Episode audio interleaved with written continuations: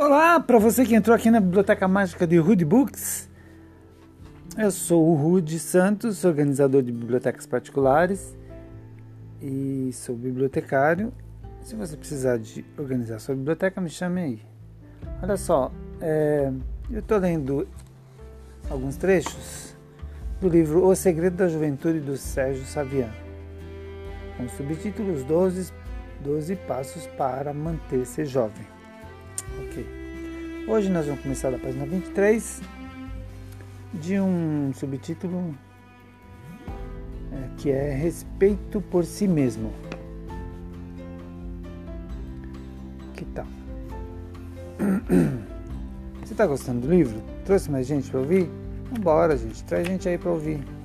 Eu tive uma audição apenas nesse último capítulo que eu li e gostaria muito que você trouxesse mais gente para ler, para escutar com a gente esse livro, tá bom? Ok, bora? Se você se ocupa com algo que não lhe interessa muito, fica difícil agarrar o que realmente deseja e merece respeito por si mesmo. Se você vai levando a vida de qualquer jeito, sem prestar atenção na sua qualidade, está deixando de aproveitar da melhor maneira possível. Para isso, é preciso resolver suas relações familiares,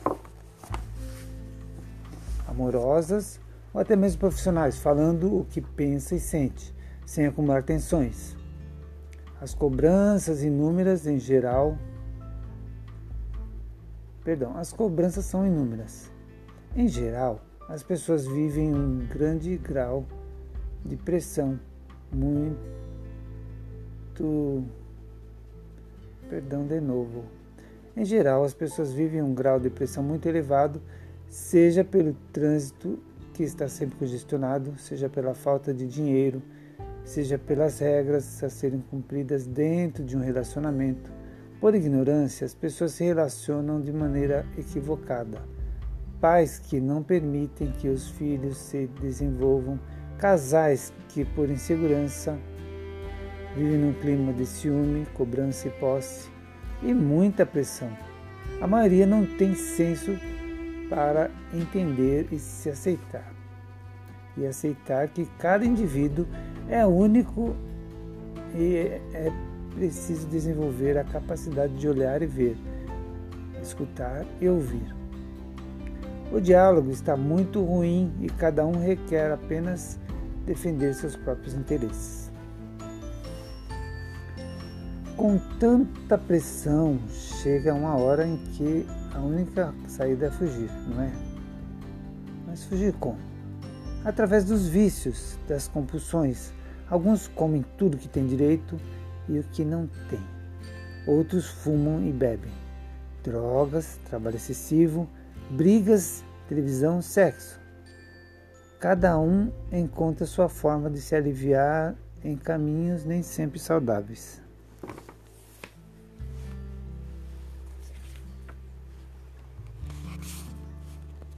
Falta-se com respeito para consigo mesmo e com os outros.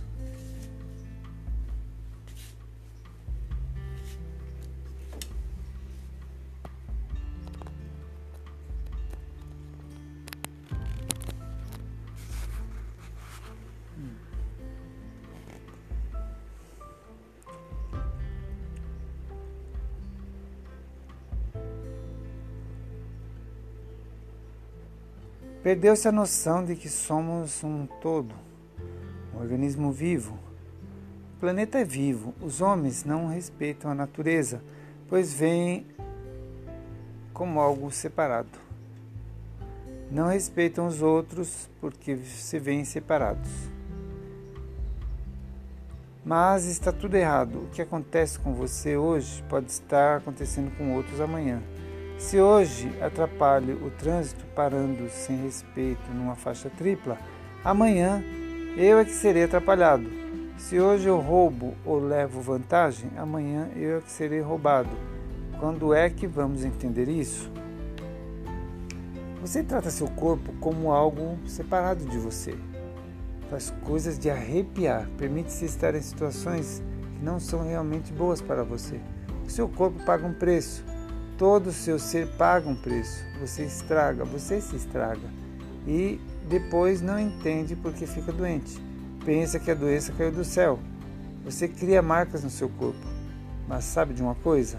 Há muitas poucas, algumas poucas pessoas que não seguem exatamente esse roteiro padrão.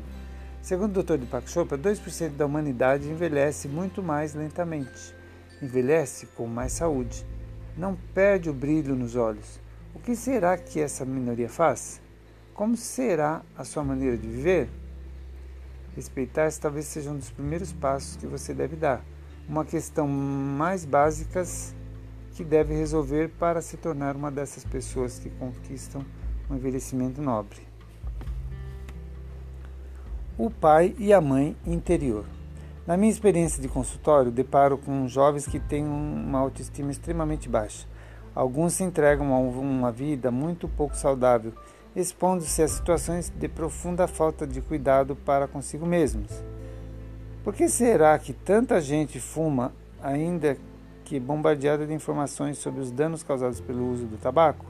Por que será que muitas pessoas usam drogas tão pesadas? mesmo sabendo que estão se suicidando? Por que será que outras pessoas transam sem camisinha, apesar de conhecer os riscos que correm? Qual é a origem dessa grande falta de cuidado para consigo mesmo? Alguns adolescentes têm facilidade para começar algum tipo de vício, outros não. Percebemos que algumas famílias mantêm um diálogo muito bom com os filhos Existe transparência no que é dito. Não existem muitos jogos de manipulação. Não existe tanta pressão. Confia-se no jovem e este vai crescendo com responsabilidade. Um jovem que sabe tomar conta de si próprio não tem pais superprotetores. Devemos acompanhar nossos filhos com cuidado, amizade e diálogo. Afinal, quem somos nós para lhes dar uma lição de moral? Que moral temos para dar uma lição de moral? Se você ficar bravo porque seu filho mentiu, procure olhar para si mesmo e ver quanto mente também. Assuma que está no mesmo barco que o seu filho. Fale de igual para igual. Confesse seus erros. Mostre-se humano. Assim você estará criando uma pessoa real e o seu filho poderá desenvolver a sua própria mãe ou seu próprio pai interior.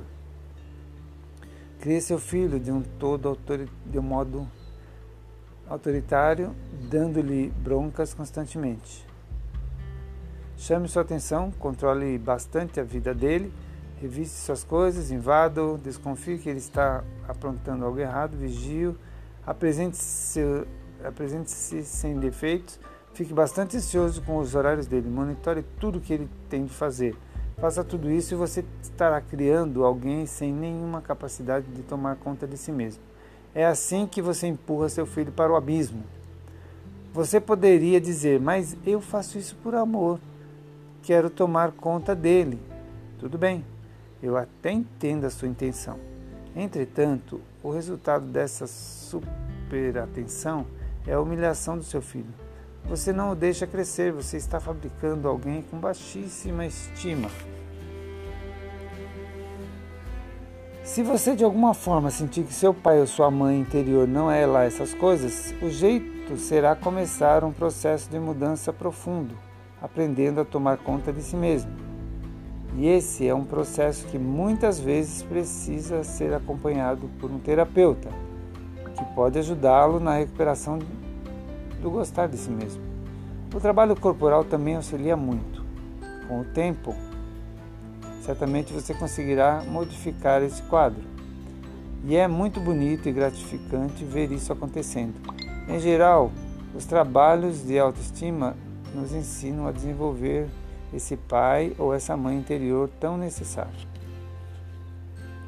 Por falta de contato consigo mesmo, muito, muitos pais não souberam dar carinho necessário aos filhos.